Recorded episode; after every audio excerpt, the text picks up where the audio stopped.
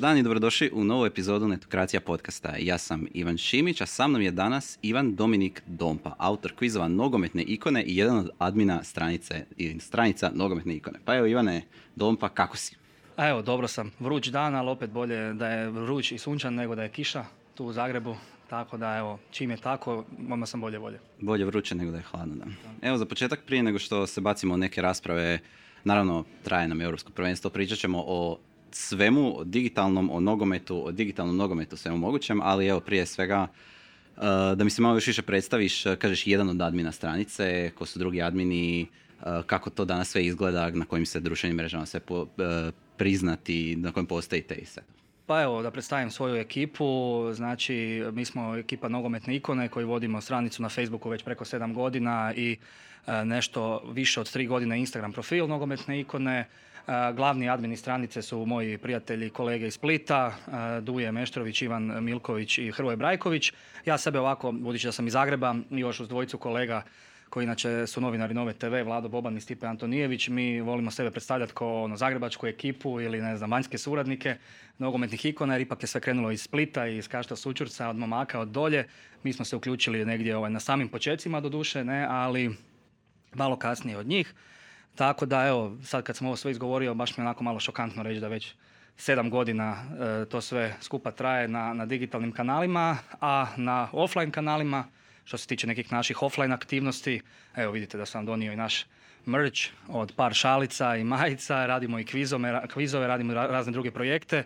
Tu smo zapravo već e, šest godina, odnosno 2015. godine smo u tom baš dijelu biznisa, ajmo to tako reći. Znači, kao, kao što kaže Dražen Zečić, sedam rana, tuga sedam. Koje su vaše najveće tuge bile u ovih sedam godina? Tako je. Pa, najveće tuge, mislim, uvijek je stresno počinjati svaki novi projekt. Nije baš bilo tuga, moram odmah reći, zato što smo onako, prilično smo svi opušteni, lagani, ono, kak čitate naše statuse na Facebooku, Instagramu, takvi smo i privatno svi, ovaj, svi imamo naravno neke poslove ovako u privatnom životu i to nam je doduše još uvijek samo hobi puno više hobi nego nekakav ozbiljan ovaj, biznis, nekako se to samo po sebi izrodilo s obzirom na kvalitetu i na našu onu iskrenu zafrkanciju. Ovaj, ali ono, ne mogu izdvojiti sad nešto previše negativno što se ikad, ikad desilo, osim kažem tog nekog ono stresa uvijek u tim nekakvim početnim fazama svakih svakog, od, svakog pojedinog našeg projekta. Ne? A ide znači sve glatko i sve dobro, laganica? Ma laganini manje više, da. Pa da, mislim to se vidio ostalom za sve eventualno kad gledate nas i slušate, a niste nekad uh, vidjeli nogometne ikone, svakako vam preporučujem da zapratite ih e, na Instagramu i vidite kako to sve skupa funkcionira. Uh, ja sam ti htio pitati uh, zapravo, kad kažeš ono, bravite se pravim uh, drugim stvarima, imate svoje poslove, čim se ti baviš kada ne postaš na nogometnim ikonima? Ja se bavim digitalnim marketingom, baš radim u agenciji Real Grupa kao voditelj odjela za društvene mreže i performance marketing. U tome sam već pet godina, odnosno u Realu sam pet godina, prije toga sam radio po drugim digitalnim agencijama, uglavnom medijske i PR agencije. Evo, kažem, kolege novinari s Nove TV su također u tome, momci iz Splita svi rade neke svoje poslove, Recimo, jedan od njih je trener omladinskih selekcija u Hajduku. Znači, baš radi za HNK Hajduk. Prava ikona. Baš, on je baš prava ikona. On je osnivač stranice, by the way. Uh, najvažniji po mom mišljenju među nama baš u vezi stranice i u vezi ovaj kontenta na društvenim mrežama je Duje. On se baš najviše od, od nas svih trudi i radi E, taj dio i Hrvoje Brajković, on je isto ovako momak koji radi bauštelu, prozore, ne znam, nekom treba u Splitu ili po kaštelima dobar keramičar ili, ili bauštelac, neka zove Brajkovića. To je to, mislim... Tako da, ono, svako je u svemu manje više. Ovo će možda više koristiti nego onako generalno podcast teško naći dobrog majstora. Apsolutno, da, pa, zato i kažem. Uh, zapravo, nije ovo prvi put da Netokracija i nogometne ikone imaju e, neku vrstu sadržaja zajedno. Ja mislim da smo pisali, to jest ti si pisao tekst jedan kod nas. Ja Jesam, pred dosta godina. Tri godine, mislim bila 2018. Već ili 17. toliko prošlo, a? Već toliko prošlo i tada se sjećam da ste bili ono Facebook page, mislim da je možda ovaj Instagram da je bio u začecima. Je, bio tada u začecima. I da. smo više manje pričali, to jest ti si pričao o tome kako ste zapravo od pub kviza o nogometu nastali u evo, taj neki pokret uh, brand koji je danas. Evo, ako mi možeš reći što se promijenilo u ove zadnje tri godine? Znači, od tri ili četiri? Pa u zadnje tri godine, recimo, pogotovo znači tad kad je bio, kad sam pisao taj tekst, se dosta toga, mislim, promijenilo. Nije se možda ništa toliko promijenilo koliko smo unaprijedili neke stvari. Evo, na primjer, u tim vremenima smo tek počeli sa Instagramom i to ovako, nešto ovako malo zafrkanski, da vidimo kako će to izgledat. Naravno, promovirali smo se jako puno i kroz medije, kroz PR-ove. Ovaj, promovirali smo Instagram kanal na Facebooku, tad je to još imalo smisla, danas sve manje. Ovaj, evo, recimo, te tri godine smo sa, on, ajmo reći, skoro nula narasli na 110 tisuća fanova na Instagramu. Među vremenu smo, recimo, sa 120 tisuća fanova, koliko smo tada imali na Facebook page došli na samo 130. Po čemu odmah vidiš ono koliko Facebook pada, koliko su ubili taj organski rič i sve drugo, budući da mi ne plaćamo naše objave, nikad nismo platili manje više ni jedan boost niti bilo kako drugo oglašavanje, čak ni ove neke suradnje e, influencerske jel, koje radimo sa sponzorima. Ovaj, a za isto vrijeme smo sa, ajmo reći, skoro nule narasli na 110 tisuća na Instagramu. U međuvremenu smo snimili dokumentarac o tom cijelom našem e, pokretu koji mi volimo zvati pokretom nogometne romantike. Mi smo svi zapravo nastali iz nekakvog bunta i, zasićenja modernim nogometom, modernim stvarima koje privatno ne volimo u smislu ono, razmaženi nogometaši, sve je u lovi, ne znam, e, sve što ide uz to, ne. Tako da u principu smo se ono okupili oko te neke inicijative za ono slavljenjem onog što je nogomet nekad bio, kad nije bila lova toliko unutra, kad ono smo mogli svi zajedno navijati za klubove koji su, ne znam, nisu kupovali svih 25 igrača iz kadra, nego su, ne znam, razvili barem 10, 15 i slično. Ove, tako da smo ono, snimili taj dokumentarac.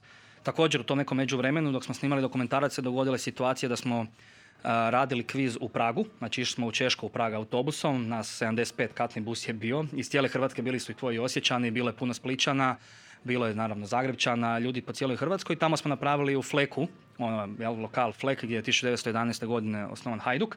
Tamo smo napravili veliki kviz i onda je to isto bio dio dokumentarca. I taj dokumentarac je recimo imao svoju premijeru u kinu Tuškanac e, u 12. mjesecu 2018. I to je bio nekakav možda naš vrhunac, ono, jer je bila puna dvorana, ne znam, preko 200 ljudi je došlo na, na, na tu ovaj, premijeru.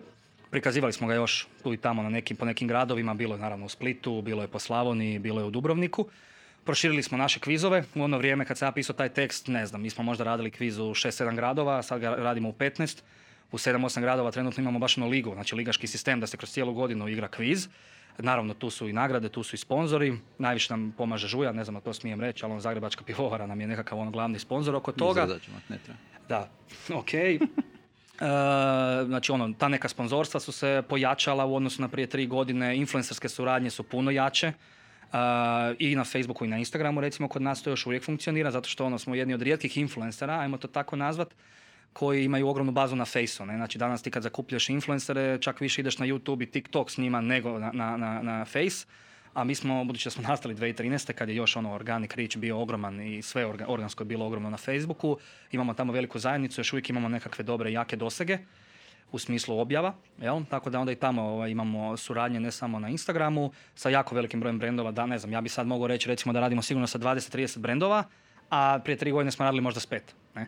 Tako da evo, ima dosta promjena i recimo neke stvari smo naprijedili, ovo što sam rekao na početku, naprijedili smo to što smo napravili naš uh, merch, evo, šalice, majice, kape, maske za mobitel, čak to radimo tu s jednim frendom iz Dubrave mojim, koji nam preko svog ovaj, poklon studija to ovaj, i producira i, i, prodaje i ovaj, naravno hrpu toga i dijelimo, evo kažem, vama sam donio poklone, tako da ono, ne znam, nekak mi se čini da smo dosta ispred tih svih nekih stvari na razini hrvatske industrije, jer ne znam, evo, koliko ja gledam, trenutno gledam po digitalnoj industriji, ti neki mrčevi su tek možda zadnjih godinu, godinu i pol postali uh, nekakva realnost i ono da, da se događaju što, sve češće, mi mrč imamo tri godine, ne?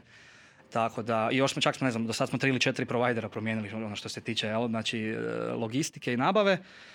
I ovaj, imamo dosta nekih novih projekata još ono na lageru koji ono, ili su tek nastali ili su tek u nastajanju, na primjer radimo e, na našoj knjizi prvoj, koja će se zvati Nogometni razlog za prekid.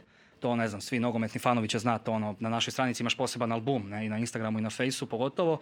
Taj na Faceu je star 7 godina doslovno, gdje smo mi neke naše fore bacali, tipa, ne znam, nogometni razlog za prekid je ako ti cura misli da su Aston Villa i David Villa braća i slično. E, tako da, evo, to je sad, ba, evo, as we speak je to u tisku i u postprodukciji. Ta knjiga bi recimo negdje krajem eura kroz mjesec dana trebala izaći van. Rekao si na početku, na početku svog odgovora jednu jako zanimljivu meni stvar. Uh zapravo ti se baviš digitalnim marketingom, to ti je struka. Da. I zapravo menadžeriraš, odnosno upravljaš Facebook, Instagram stranicom, što je onako najbolje spoj struke i hobija koji si ono mogao, mogao naći.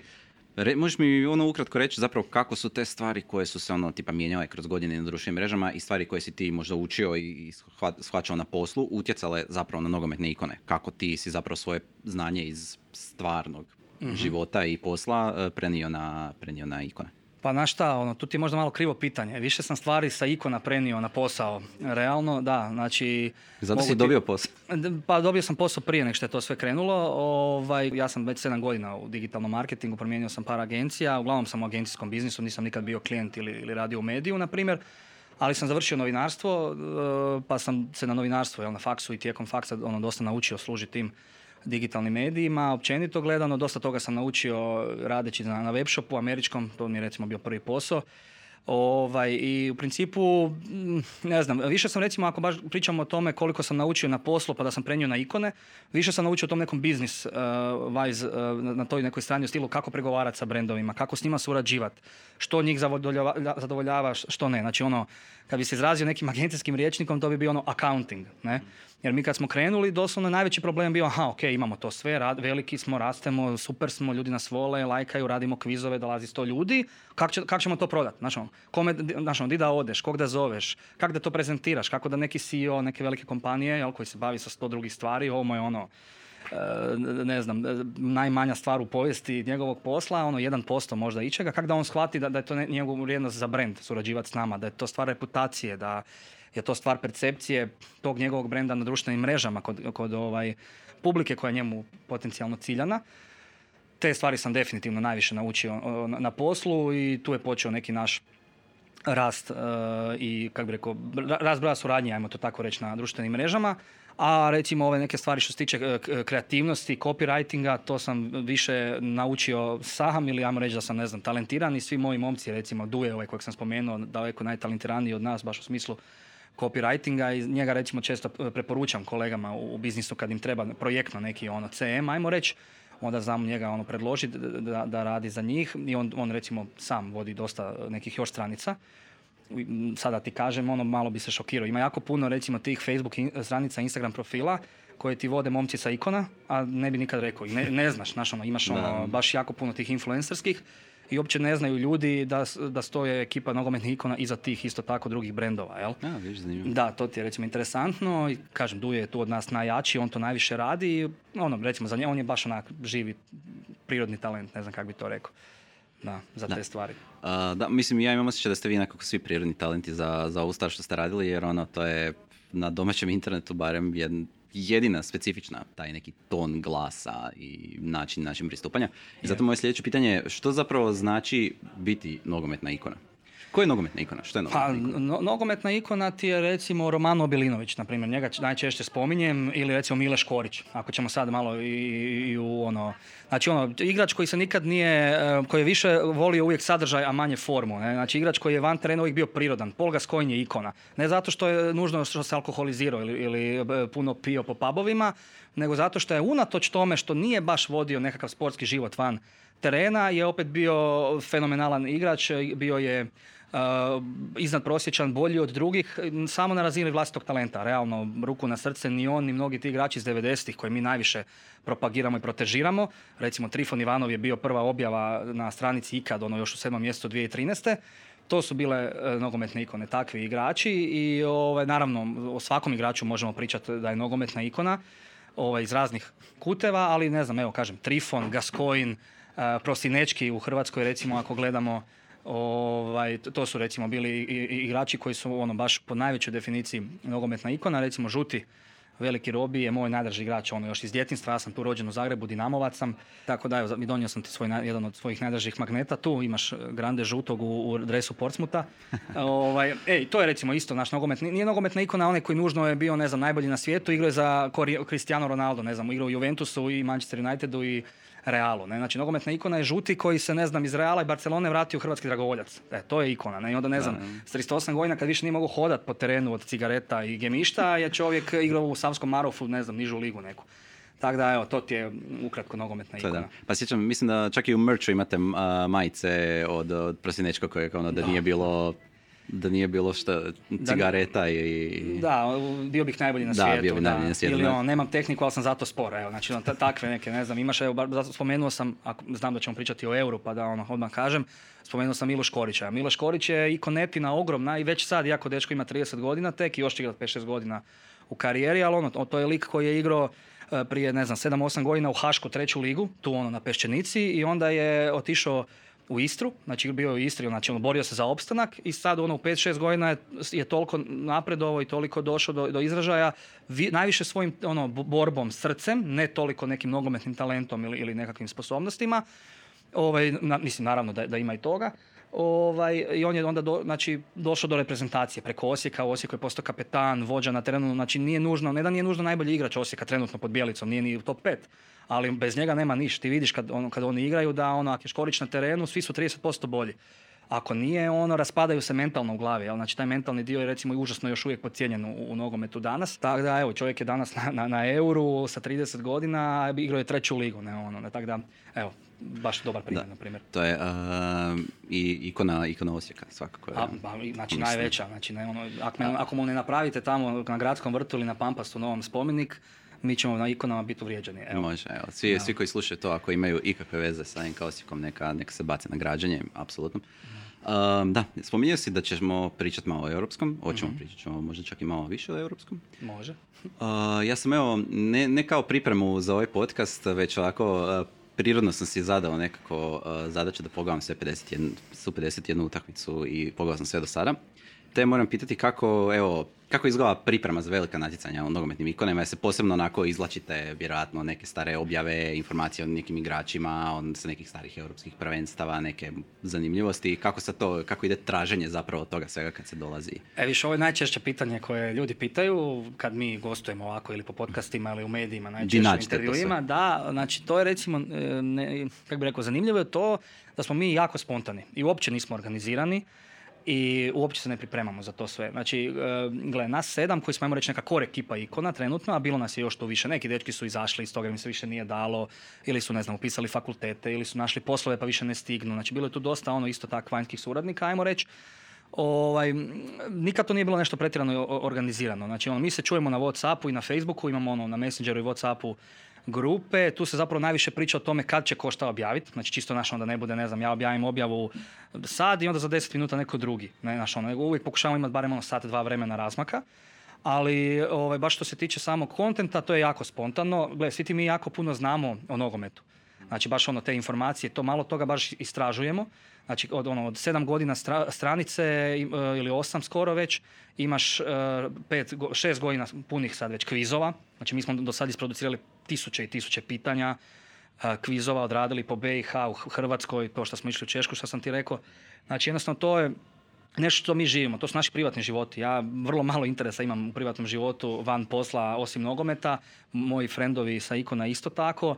Tako da ti ono, to ti je sve ono spontanost, ne- neku ono pratiš medije, naravno ono čitaš sportske portale više vanjske nego domaće i onda ovaj na taj način e, funkcioniraš, nađeš uvijek neku informaciju pa objaviš, a naravno da, da se neke stvari recikliraju, ono, lago bi da kažem da nije tako i takve neke baš ono kultne velike objave gdje smo imali ogromne rezultate u smislu engagementa i dosega, to se sprema u posebne foldere i onda se to tu i tamo izvadi van. Evo, to ti je to ukratko. Ali evo, euro nam je, mi ovo snimamo u ponedjeljak 14. 14. danas, 14. znači igrao je Hrvatska prvu tekmu, uh, moglo je bolje.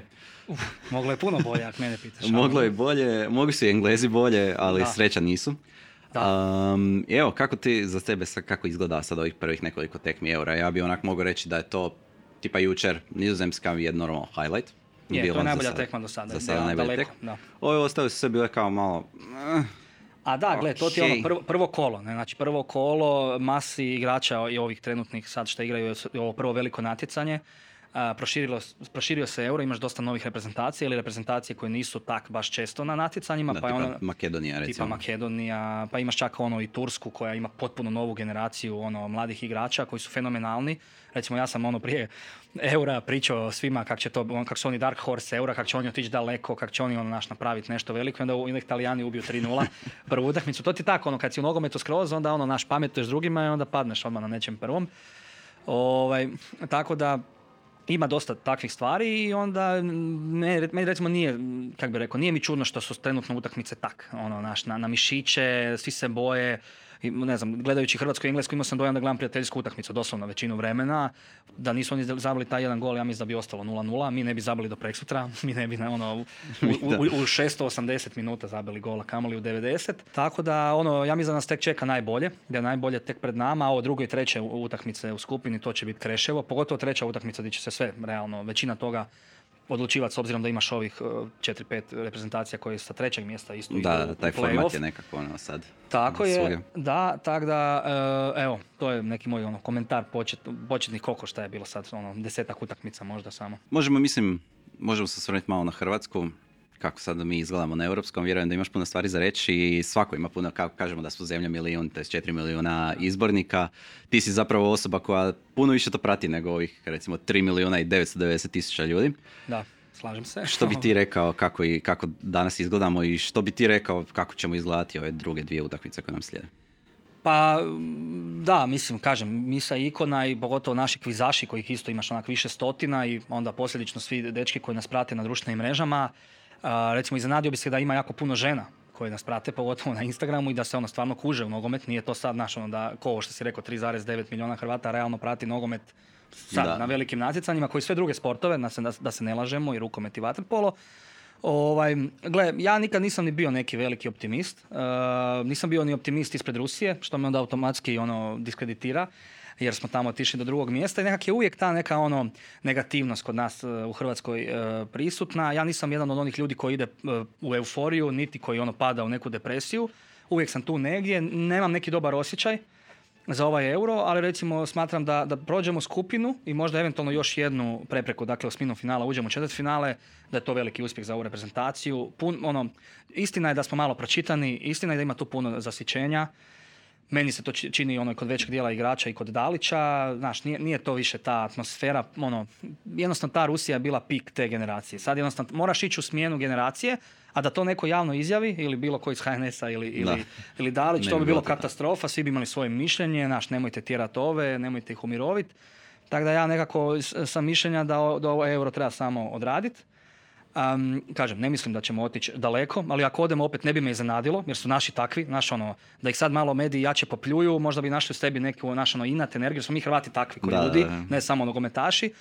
Ne bi se čudio da odemo daleko, iako se križamo već, ja mislim, u četvrt finalu sa Francuskom, a mislim da to nema šanse. Da, zavisi koji završimo s Francuskom ili sa onom grupom gdje je Švedska. Da, a i to je isto, znaš, te Šveđani su nas već dobili jednom, uvijek smo s njima na, ono, na, na, na guzove, kak se kaže u nogometu.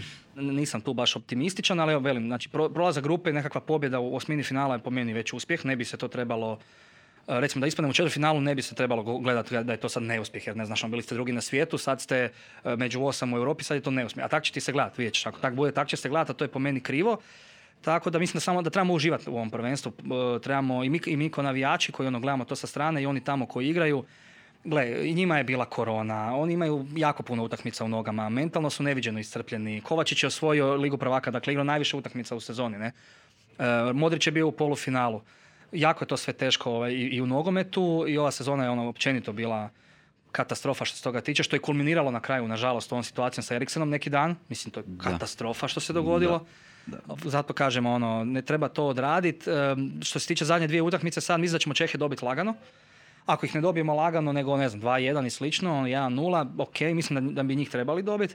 Recimo, e, a Škote, na primjer, ja imam potpuno obrnuto mišljenje od većine Hrvata. Ne? Znači, većina Hrvata očekuje, ma joj Škoti, šta, pa oni su sad prvi put na euro nakon 23 godine, općenito na velikom natjecanju, njih ćemo lako da oni su loši, oni su ovakvi, onakvi. To su znači ovi ljudi koji to prate površno, ne znam, jednom mjesečno u, u četiri godine ili dvije godine. Recimo, ja se Škota jako bojim. Ne samo isto u našoj skupini, nego i općenito mislim da oni mogu nešto napraviti na euro. Imaju brutalno talentiranu generaciju, svi igrači su im u formi, imaju, većina igrača igra u Premiershipu, što je onak jedna od dvije najjače lige u, svijetu, igraju doma, na Hamden Parku, što je onak ogroman stadion. Recimo, Sir Alex Ferguson je znao izjavljivati da je to e, stadion uz Enfield, na kojem je najteže pobijediti, zato što je ono ogromna ono, ogroman broj ljudi stane, glasni su, publika i slično. Škoti su isto ponosan narod, kažem, igraju doma, nama ne leže, znači mi smo do sad e, tri puta izgubili od Škota što smo igrali, u, mi za čak nikad ih nismo ni pobjedili, nego ono uvijek najviše što smo napravili je bio neki remi, i ono, stalno smo od njih znali imati bolne poraze. Recimo Igora Štimca ti je smijenila utakmica sa Škotskom. ono, baš smo znali od njih izgubiti doma na Maksimiru, tako da, ono, jednostavno ne, ne leži nam taj tip nogometa, isto koji Englezi.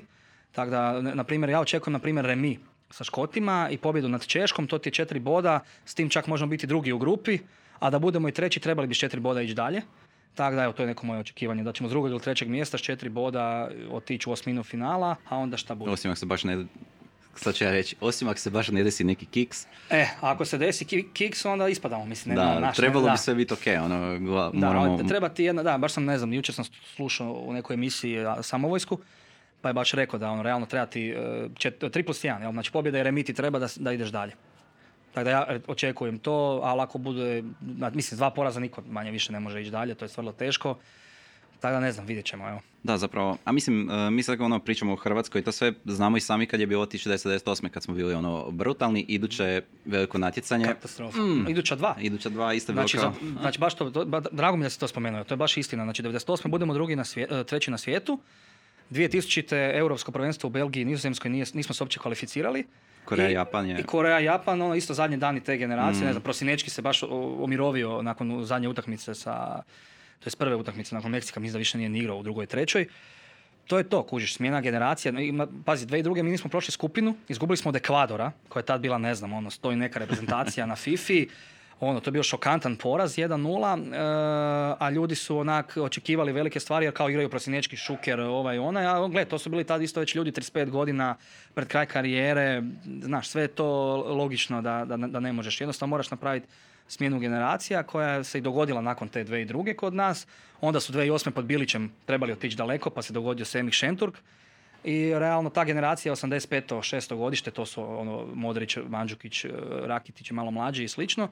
Oni su kulminirali tek 2018. u Rusiji s tim srebrom, a realno po meni moj neki dojam je ono da su 2008. čak mogla, mogla, možda mogli otići do kraja. Ili recimo ne bi se čudio da je tad, da se nije dogodila ta Turska, da smo otišli u finale sa Španjolcima ili Njemcima, ne bi se čudio uopće. Znači, čak danas kad gledam iz te perspektive, znači koliko, 13 godina unazad, mislim da, smo tad, da je to tad bila najjača Hrvatska ikada, ono, znači 2008. u Austriji i Švicarskoj, to je bilo fenomenalno kako su oni igrali. Moje sljedeće pitanje je, kad već pričamo o europskom, uh, da se malo udaljimo od Hrvatske, ako volimo pričati o Hrvatskoj, volimo komentirati to kao da bismo mi to bolje napravili nego Dalić.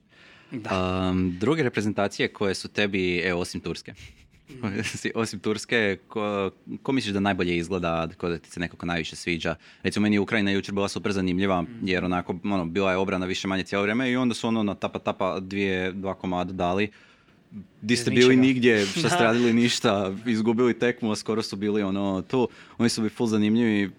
I ono, još recimo, evo, polu drago mi je zbog Finske. Mhm. Recimo u nekoj situaciji da, da. Eriksenu mm nije bilo to što je bilo i da je Finska pobjedila, meni bi to bilo brutalno, svakim častom. To su neki isto anonimci igraju na nekim yeah, yeah. kakvim ligama. Mislim anonimci. A dobro. E, kako kome? Anonimci, da, anonimci recimo da. evo široj javnosti. Široj javnosti da, anonimci, ali generalno to je isto jako dobra ekipa. Slažem se s tobom za Finsku. Ja recimo Ukrajinu nikad nisam volio, nemam pojma zašto. Da, ne znam, ali recimo obožavao sam Koklinac Ševčenka i on je sada ono naravno izbornik, ne možeš njega ne voljeti.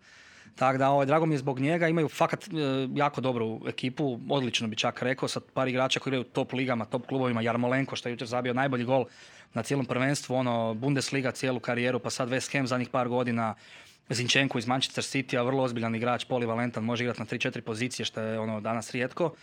Uh, taj napad sa ovim Jaremčukom, sa Malinovskim, to je ta belgijska škola nogometa.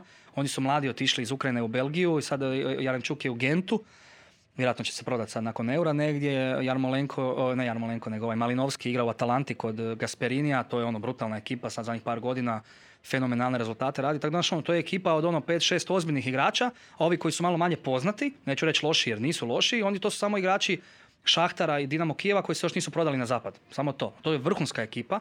Tako da ovi Ukrajinci mi se sviđaju. Inače mi se u povijesti baš nisu sviđali kako su ovaj, igrali mimo te generacije krajem 90-ih sa Rebrovim i, i Števčenkom. Um, od drugih e, reprezentacija, evo recimo, meni ti se Škoti jako sviđaju. Ja volim općenito taj engleski nogomet, ono, hoćeš Škotsku, hoćeš Wales, hoćeš Sjevernu Irsku, Irsku. Volim taj njihov ovaj, ovaj stil nogometa, imaju ozbiljnog trenera, vrlo dobru ekipu, od njih očekujem isto, ono, on, oni su isto neki dark horse kod Turci, vidjet ćemo šta će Turci napraviti u zadnje dvije utakmice. Ovaj, I Belgija. Belgija, Belgiju ovako i osobno volim na nekoj ono privatnoj razini, ko zemlju, ko volim njihov način razmišljanja, volim belgijsko pivo, volim belgijske čokolade, volim jako puno toga belgijskog. Živio sam gore jedno, jedno vrijeme isto, ovaj, tako da oni su užasno jaki. Oni su po meni uz Francusku prvi favorit za naslov.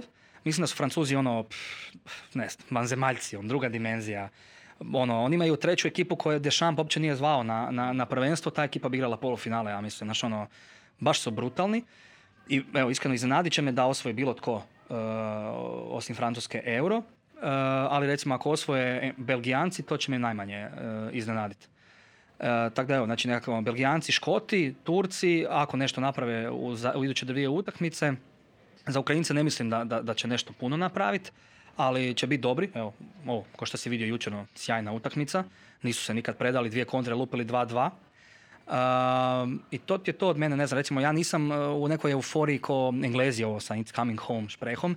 Stvarno, ne, stvarno mislim da, ono, da će proći skupinu i da će onda odmah ispast osmini finala koji na prošlom euro Island izbacio, ono sve ti je jasno. Tipa oni da nalete na neku Finsku, ne bi me čudilo da, da ispadnu. Ono, Finci su tvrda ekipa 4-4-2, znaš ono, svako svakog pokriva, imaju tog Pukija u napadu koji je ozbiljan igrač, premier ligaški igrač, igraju u Njemačkoj isto odlično. Um, svi ti igrači koji igraju to su onako uglavnom nekakve ono ne znam MLS-ovi, danske lige, ali to su sve tvrde lige, znaš, to ti sve oni znaju igrati defenzivno i onda lupit kontru, jako su igrani, dugo igraju skupa. Mi smo imali problema sa tom Finskom. Ante Čačić je ostao bez posla uh, kad je izgubio od Finske gore kad smo igrali u kvalifikacijama, kad, znači da li će postao trener, odnosno izbornik, zato što su nas Finci dobili. Da. Znaš, tako da ono, ja uopće ne bi otpisivao Finsku bez obzira na ovaj šok od utakmice što su igrali sa Danskom, kasnije ono, zabili su prvi, znači njima je ovo isto debi koji Makedoncima, onda ovaj Pohjan Palo iz, iz ne znam, igra u Njemačkoj, u Berlinu. Uh, ili, Union Berlin. Union Berlin, da. Ali bio je on i u Leverkusenu i puno po, po posudbama, ono ozbiljan isto igrač. A dosta ga podcjenjuju ono, nije htio ni slaviti taj prvi gol, a zabio je, zamisli, ono, ko Vlaović 96. za nas zabio prvi gol, ono, u povijesti reprezentacije na Euru. Ovaj, kažem, ne, ne, ne bi ja njih um, otpisivo i ne bi ono govorio da su oni uopće slabi, zato što, evo, znaš, ono, nije, nije lako pobijediti Dansku, čak ni, ni u ovakvoj situaciji. I njima je to bilo šokantno, ne samo Dancima, ovo što se Eriksenu dogodilo, nije ni Fincima bilo lako, vjeruj mi, igrat. Nakon toga, tako da, ne znam, oni su recimo nekakva nazobi, ne bi rekao da mogu daleko, ali su neka plutajuća bomba. Znaš, ono, oni mogu po meni proći dalje i onda u smini finala izbaciti recimo neke takve Engleze koji se uvijek ono, u seru kad je najvažnije, znaš, tako da ne znam, vidjet ćemo. Sad je malo nezgodno zato što ja i ti sad pričamo, evo nakon, ne znam koliko je bilo, Desetak utakmica, tri, četiri dana. Jel? Desetak utakmica, da, evo, jučer je bila ta, ta nizozemska koja je na mišiće, malo pa više sreće i pameti prošla, prošla Ukrajinu. Čekaju nas još neke velike, velike utakmice i vrlo zanimljive stvari. Sad teško je malo predviđati, teško je govoriti ko će tu, mm-hmm. šta će tu, ali evo, izvojili smo neke, neke favorite. Koji bi nam možda, koji bi nam možda mogli biti, mogli biti ok. Ali šta misliš, ko će najviše kiksat? Ko će najviše kiksat? Ha, sad, to je teško baš ono reći, evo sad razmišljam. Na primjer, evo, ja bi ovak, ako baš moram, rekao Španjolci. Mislim da su oni razvikaniji nego što su dobri. Luis Enrique mi nikad bi, nije bio neki ono ozbiljan trener. Ono, koliko je bio dobar igrač, toliko mi nije ono, uopće nešto od trenera. Tako da ono, Španjolce bi izdvojio ko neke, ono, ajmo reći, na papiru favorite, a ne mislim da će otići daleko i da bi mogli isto tak kiksat u osmini ili četvrt finalu. A, sad kad kažeš Španjolcima, mhm. što mi, uh, sigurno ono, kad se to desi, neko će reći, e, a zašto niste zvali Ramosa? Pa da, ali opet to je, kako bi rekao, krivo, zato što je čovjek ozlijeđen. Ono, mislim, on, on nije ni mogao ići, odnosno mogao je ga, on njega kao, ko što Dalić čeka Lovrena. Ne? Lovren je realno ozlijeđen, on ne bi uopće trebao biti na euru. Dalić ga je poveo da ga čuva možda za treću utakmicu. Tako da tak je mogu i Enrique za, za Ramosa, nije, ja mislim, htio ili, ili ne znam zašto ga nije zvao, ali ne čudi me. Gle, Ramos isto liko, 35-36 godina, igra svoje zadnje sezone. Uh, oni isto moraju napraviti smjenu generacija, moraju ufurati mlađe, mlađe dečke da igraju, imaju brutalno talentirane igrače, to uopće nije dvojno, ono, dvojbeno. Uh, tako da mene zapravo i ne čudi što nije zvao Ramosa, jer osim što je ozlijeđen, nije ni igrao za njih, ne znam, ovu cijelu polusezonu skoro pa nije ništa ni odigrao u Real Madridu, ono, zbog ozljede.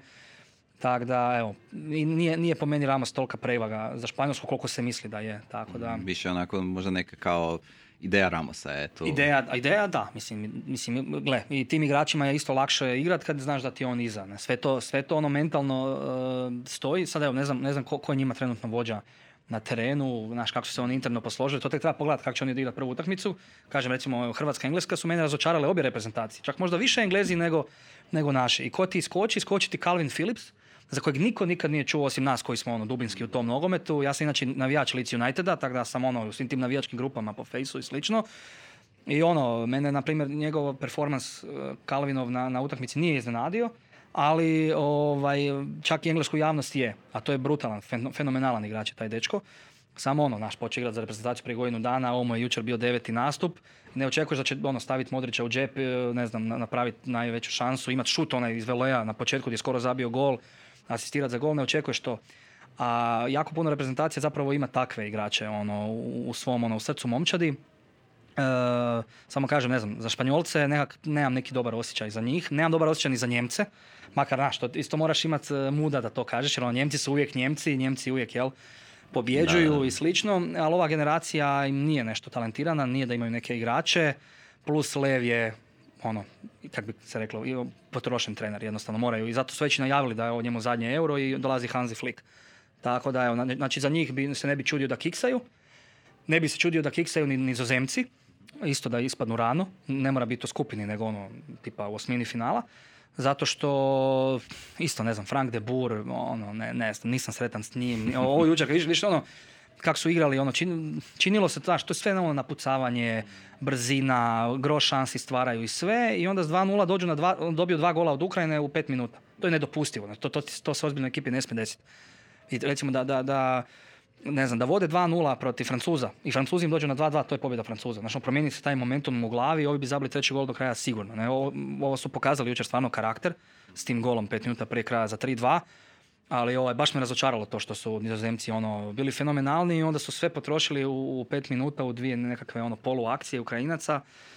Tako da evo, te tri reprezentacije, dosta se priča da su isto jel, oni favoriti za, za osvajanje, meni nisu evo, Englezi, Njemci i, i Nizozemci. To su zapravo ono reprezentacije koje svako kad da zaustavimo osobu na ulici pitamo kao šta misliš kao top 3 ono repke koje bi možda mogao biti u finalu, kao pa evo Francuska, Španjolska, Italija, Belgija i ne znam ko bi još mogao biti. Da, pa recimo, ne znam, po, po kladionicama su ti to Englezi od početka, eh. kao Englezi i Francuzi. Ja sam uvjeren da Englezi neće doći u finalu. To je zbog urate kladioničarske industrije. A, moguće, da. Englezi drže najviše kladara. Da, da, da.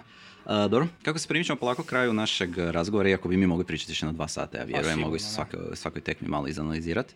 I onda još u Hrvatskoj ligi, pa ono, možda i o Licu i o nekim, i o nekim stvarima koje se događaju u nogometu.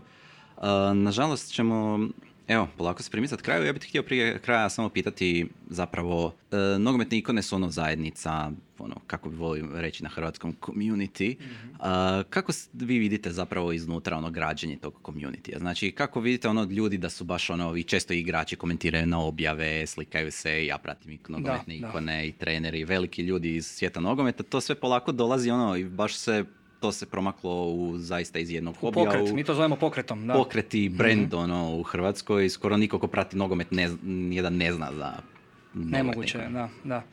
Nisam skučio šta je bilo Kažem, pitanje. Kako, kako to vi doživljate iznutra zapravo to, da ste zapravo toliko veliki? Pa, gle, mi smo ti prije svega jako sretni i ponosni zbog toga. Mi smo svi onak, i, i sad kad imamo tri banke i, i ono, prije 7 godina kad smo to krenuli realno ko studenti, svi smo tada osim ono, dvojice možda bili ono, studenti ja sam bio student i ono, nekak smo tad, e, isto smo tad doživljavali stvari koji sada, ono, iskreno. Uh, svi smo mi onako u sebi imamo tog nekog ono malog dječaka koji je ono počeo pratiti nogomet, bio zaluđen, ne znam, tata ga je držao na ramenima na Poljudu ili na Maksimiru ovaj, u prvim tim nekim ono sjećanjima doslovno na život. Zaljubljenici smo ogromni u nogomet, naravno da nam imponiraju neke ono i pohvale i to kad nam šalju dresove, kad nam šalju papire sa i ja pratim nogometne ikone. E, sve nam je to onako lijepo i drago i ne mogu reći baš da nam je neko pao entuzijazam oko toga sa godinama. Ono, šta znam, ponosni smo na sebe što, što to radimo, što, što stojimo iza toga, što se trudimo toliko godina, ali nije bilo lako ono, znaš, ono, ti kad organiziraš neki pub quiz, većina ih rikne u prvu godinu dvije dana, znaš, ono, ili neko organizira godinu e, dvije jako i onda ima jednomjesečno kviz. Ne? Mi već ono sedam godina radimo kvizove u cijeloj Hrvatskoj, ne samo u jednom gradu ili u jednom lokalu i nama dolaze ono stotine ljudi i njima je to isto sve super, jedva čekaju ono četvrtak da se druže ono sa svojim prijateljima koje ne vide nikad nego tad, ne ono i ne znam i maknu se malo od žene i djece i slično, naš na jedan dan bar u tjednu. Tako da ono, mi to baš ono gledamo kao nekakav, ono, baš to, kako sam rekao, pokret, zajednicu, smatramo sve te dečke koji nas prate i komentiraju nam onak prijateljima, privatno, kažem, to kad smo bili u Pragu ili kad se nekad nađemo na nekoj macoli, jer ti imamo taj veliki, bitka za macolu, ti mi to zovemo, zato što je kao na pola puta između Zagreba i Splita i onda tu radimo jednom godišnji kviz za ono 40 najboljih ekipa iz cijele države. To bude veliko finale i ko pobjedi je kao prvak Hrvatske u znanju o, nogometu, jel? I to je uglavnom svoje ono ili zagrebačke ili, ili e, splitske ekipe, bila jedna iz Velike Gorice recimo jednom prva i, to. I onda na primjer kad tamo, znači to ti je onak prvo što je dernek, drugo što dođe 200 ljudi iz cijele Hrvatske, svi su navijači raznih klubova, mm. znači ono imaš Dinamovce, jel, Bojse, imaš Torcidu, dođu tvoji iz Osijeka, dođu iz Slavonskog broda, dođu neki dečki koji uopće nemaju kviz u svom gradu, ali ono, evo, da, ono, želimo da jednom biti na kvizu nogometne ikone i svi se tamo zajedno, ne znam, grle, upoznavaju, jedu, piju. To je jako lijepo, znaš, ono, da se nogometni navijači koji se konstantno stigmatizira i koji konstantno se za njih govore da su, ne znam, seljačine, glupani, ovakvi, onakvi, rade probleme i ne znam šta sve ne. Realno to je onak e, potpuno krivo i onda to možeš vidjeti da se ono, oni mogu na jednom mjestu okupiti, ono, voljeti se i grliti oko nečega što je realno gledano intelektualna zabava. Jel? A kad ti ideš govoriti o intelektualnoj zabavi nogometnim navijačima, svi te koji nisu toliko u nogometu gledaju ono šta ti pričaš dompa, ne? A mi već godinama to radimo i propagiramo i za mene to je jedna jako lijepa priča i jako lijepi projekt i hobi samo zbog toga i zbog tih ljudi i zbog toga što vidim koliko to njima znači, koliko ovaj, oni vole dolaziti na te naše kvizove, koliko oni vole čitati naše statuse, smijati se njima, komentirati ih, šerati ih po svojim kanalima, e, privatnim, ono, samo zbog toga još uvijek nisam ovaj, odustao od toga i svi mi nismo od toga odustali, iako ono, je bilo naravno teških trenutaka i zeznutih situacija, ovaj, ali ono, baš to boriš za taj projekt, e, zato što je ono, najviše zapravo zbog, zbog tih ljudi, jer ono, ne znam, ja nisam bio doma ono, 7 godina četvrtkom, jer je tad kviz. Tako da, ne znam pojma šta bi radio da, četvrtkom na večer, da, da ne vidim sve te iste ljude ono, svaki, svaki tjedan i da se ne okupljamo i ne pričamo o, o nogometu toliko koliko to sad radimo. I još za kraj, um, rek, spominio si knjigu. Uh, što još je u 2021. ovoj pandemijskoj, polupandemijskoj, normalnoj, nove, normalnoj, staroj, normalnoj uh, godini zapravo možemo očekivati od vas? Što slijedi sad za nogometne ikone do kraja ove godine? Evo recimo trenutno nam je jedan projekt e, u suradnji sa Ožujskim pimom Vani. E, to možete pogledati na našim kanalima na Instagramu i na Fejsu. Dužan si mi rundu se zove ovaj, e, serijal epizoda sa nogometnim ikonama koje vodi naš Vlado Boban. Napravili smo serijal sa Asanovićem, Prosinečkim i Pletikosom. To će tek biti, ovaj, još nisu sve epizode vani koje su baš jako dobre, onako kao nekakav ono nije podcast, nego ono mini emisija, mini intervju s njima gdje oni pričaju o nekim tim svojim ono intimnim i stvarima koje neće baš bilo kome, bilo kad reći na ne znam, televiziji i drugim ovaj, e, medijskim platformama. E, to je ono projekt koji je ongoing trenutno zajedno sa Žujom i ovo, knjiga je ono nekakva glavna stvar za ovu godinu. Realno prošlu godinu nismo radili skoro ništa, održavali smo se na životu koji cijeli svijet zbog korone, sad smo tek to nešto pokrenuli i ono što ti recimo mi radimo konstantno, kontinuirano iz recimo mjeseca u mjesec ili ne znam, kvartala u kvartal, uh, su ti, znači rad na tom našem merchu, jel? Znači ono, kontinuirano, barem jednom kvartalno izbacimo neki novi dizajn za majicu ili ne znam, novu maskicu za mobitel, novi, novi dizajn šalice, ono, recimo ove magnete, što sam donio, to ne radimo stalno, to radimo eh, ono, periodično. Imamo kalendare svoje kao nogometne ikone, to isto radimo samo E, ono, u 12. mjesecu. Onda to dijelimo kao božićne poklone i ljudima na kvizu i ono, na stranici i, i tak. Tada, ono, to, to, su recimo neke stvari koje su kontinuirane, ali nekih većih projekata do kraja godine zaista nemamo kad ništa ne znam šta će biti na jesen opet. Da. Jer su i za, i za 2020. su pričali da neće ništa biti ono korona i to kao joj, na jesen će biti sve u redu, pa je bilo, bilo je gore nego prvi lockdown. Drugi lockdown je trajao, trajao duže nego prvi. Tako da evo, uglavnom knjiga, merch, konstantno, konstantni rad na tome i neki novi projekti će, ja mislim, tek 2022. Ovaj, pričekati. Svakako kada dođe 2022. mi ćemo tu čekati je, uh, i u ovom studiju, u nekom drugom da nam dođeš opet na podcast. Puno, mi, puno, ti, hvala, puno ti hvala. Jako mi je drago što si bio moj gost. Evo, ja sam isto dugogodišnji fan nogometnih ikona. Jedno, jedno što mogu reći za kraj da se pretplatite na netokraciji na kanale na svim mogućim uh, stranama gdje smo tu, uh, da nas pratite i da evo, uživate i u podcastu i u ostatku netokracije i lijep pozdrav do iduće epizode. A, hvala, hvala na pozivu, hvala ovaj, na svemu. Evo, dobio si i majicu od nas.